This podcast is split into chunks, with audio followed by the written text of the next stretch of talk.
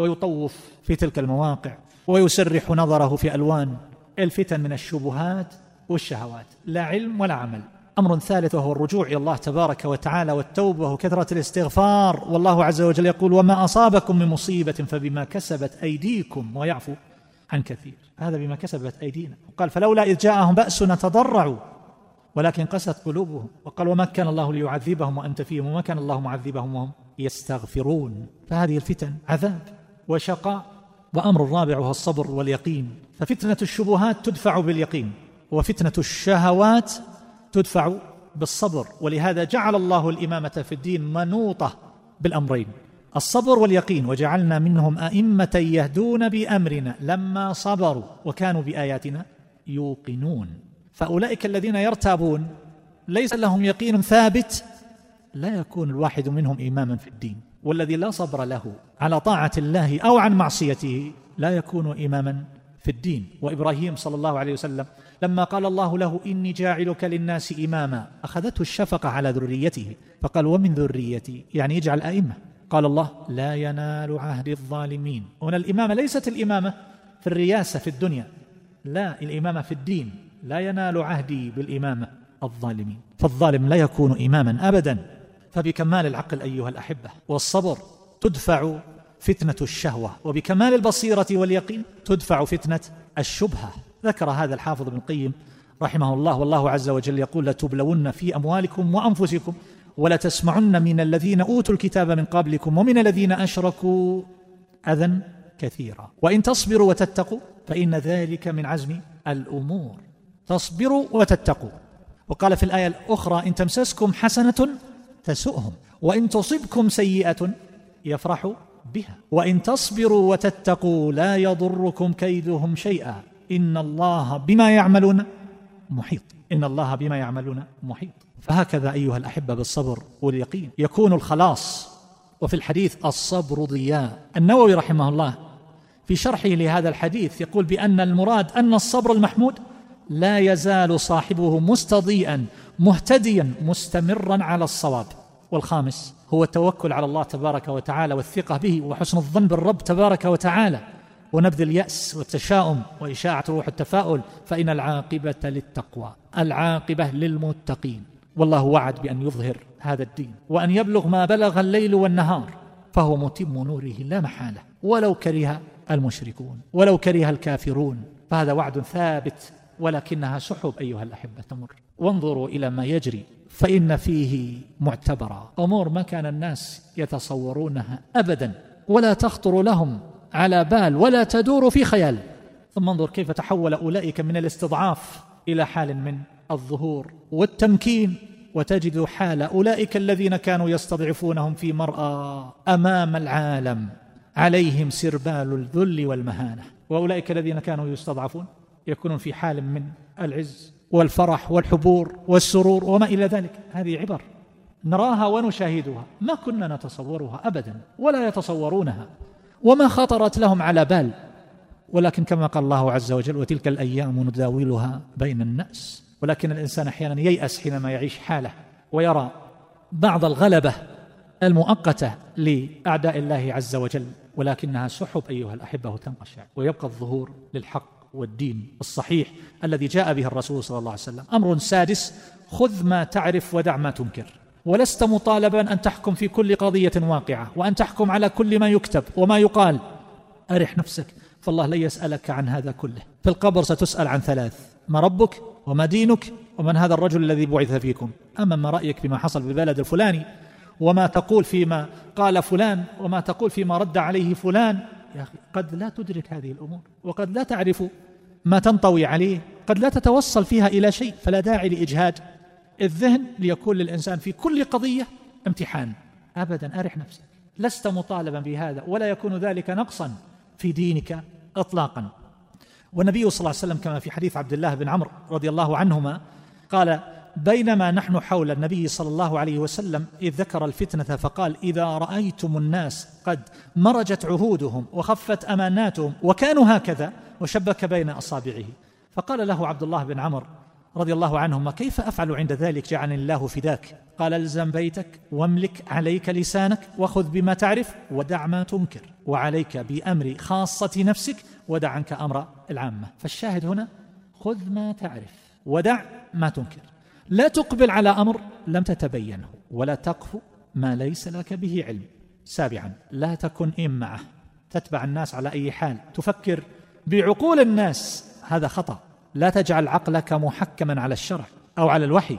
وأيضا لا تفكر بعقول الآخرين بالعقل الجمعي كما يقال. الناس يقولون هكذا. جاء عن ابن مسعود رضي الله عنه اغدو عالما أو متعلما ولا تغدو إمعة فيما بين ذلك. وقال كنا ندعو الإمعة في الجاهلية الذي يدعى إلى الطعام فيذهب معه بغيره وهو فيكم اليوم المحقب دينه الرجال. يعني المقلد دينه الرجال. هذا ليس الذي يقلد العلماء من العامة. الله يقول فاسألوا أهل الذكر إن كنتم لا تعلمون. لكن الذي يقلد الناس الذين لا يستحقون التقليد وليسوا بأهل بصر ولا علم. لكن يقول الناس هكذا كل الناس هكذا. وجاء عنه قال لما قيل له وما الإمة يا أبا عبد الرحمن؟ قال يقول أنا مع الناس. إن اهتدوا اهتديت. وإن ضلوا ضللت. ألا ليوطنن أحدكم نفسه على إن كفر الناس لا يكفر. فهذا أمر يحتاج الإنسان أن يقف عنده. خذ ما تعرف ودع ما تنكر. الثامن التريث والتثبت وترك العجلة. والله يقول وإذا جاءهم أمر من الأمن أو الخوف أذاعوا به. ولو ردوه إلى الرسول وإلى أولي الأمر منهم لعلمه الذين يستنبطونه منهم. ولولا فضل الله عليكم ورحمته لاتبعتم الشيطان إلا قليلا. ولا تقف ما ليس لك به علم. يقول مطرف رحمه الله إن الفتنة إذا أقبلت تشبهت وإذا أدبرت تبينت. فالذين كانوا قحما لهذه الفتن إذا أدبرت تبينت ما الفائدة؟ وعبارات العلماء والحكماء كثيرة في مثل هذا كما في كلام لابن حبان في روضة العقلاء ونزهة الفضلاء وغيره. يقول من سكت لا يكاد يندم كذلك من نطق لا يكاد يسلم. يقولون العجل يقول قبل أن يعلم ويجيب قبل أن يفهم ويحمد قبل أن يجرب ويذم بعدما يحمد ويعزم قبل أن يفكر ويمضي قبل أن يعزم. يقولون العجل تصحبه الندامة وتعتزله السلامة. وكانت العرب تكني عن العجلة بأم الندامات كنية العجلة أم الندامات. وجاء عن بعضهم لا يوجد العجول محمودا ولا الغضوب مسرورا ولا الحر حريصا ولا الكريم حسودا ولا الشريه غنيا. ولا الملول ذا إخوان.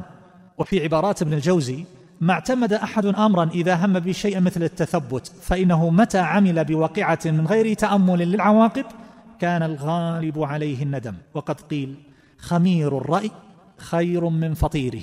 الرأي الذي بعد تريث وتأمل ونظر. وقد قيل الخطأ زاد العجول. وكما قال بعض المتقدمين إنما حمدت العلماء بحسن التثبت في أوائل الأمور واستشفافهم بعقولهم ما تجيء به العواقب فيعلمون عند استقبالها ما تؤول به الحالات عند استدبارها وبقدر تفاوتهم في ذلك تستبين فضائلهم. فأما معرفة الأمور عند تكشفها فذلك أمر يعتدل فيه الفاضل والمفضول والعالم والجاهل. ولهذا فإن الأمر التاسع إلزم غرز العلماء الراسخين الربانيين. فهم أعرف الناس بالطريق إلى الله عز وجل. شابت مفارقهم في العلم وقضوا فيه أعمارهم فيعرفون من تفاصيل الطريق ما لا تعرف. فارجع إليهم تكن بمأمن. وأما من أعرض عنهم فقد أعرض أقوام قبل ذلك فضلوا وهلكوا. الخوارج تركوا أصحاب النبي صلى الله عليه وسلم ورموهم بما يتبرؤون أو بما يبرؤون منه ثم اتخذوا شيوخا من أقرانهم وأصحابهم. فإلى أي شيء قادوهم. وهكذا أيها الأحبة. قد يأتي من يثني عزمك عن حضور مجالس العلم أو عن سؤال أهل العلم ولكنك لو فكرت في عاقبة الأمر ومنتهاه أو وجهت إليه سؤالا إذا أخذ الدين من من؟ أتلقى عن من؟ أتعلم عن من؟ عنك؟ انظر إلى حال هذا الإنسان لا يستهويك بحسن كلامه ومقاله. انظر من أعلى أخرج من الحفرة. وانظر من أعلى وليكن لك نظر كاشف في الأمور. إذا أردت أن تعرف حقيقة هذا وأن لسان هذا قد يغويك أو يستهويك انظر إلى حجمه في الأمة وبلائه وعلمه وما حصل وما عنده. قد يكون نكرة من النكرات. فإلى أي شيء سيقودك؟ ما قاد نفسه إلى فضيلة حتى يقودك إليها. فكثير من الناس قد يستوعب بكلام قد يغريه أو يستهويه. لكن انظر إلى أعلى. هذا الذي يكلمك ويستهويك ما حجمه ما مقداره ما بلاؤه ما وزنه ما علمه أحيانا نكرة. فهل مثل هذا يستحق أن يتبع؟ تاسعا تذكر ما لمؤثر الحق عند الله عز وجل. الحق شريف. وجاء عن ابن عمر رضي الله عنه حينما خطب معاوية رضي الله عنه وقال في بيعة يزيد التي أخذها من كان يريد أن يتكلم في هذا الأمر فليطلع لنا قرنه فلنحن أحق به منه ومن أبيه. يقول حبيب بن مسلمة لعبد الله بن عمر وكان حاضرا في المسجد فهل أجبته؟ قال عبد الله فحللت حبوتي. وهممت أن أقول أحق بهذا الأمر منك من قاتلك وأباك على الإسلام.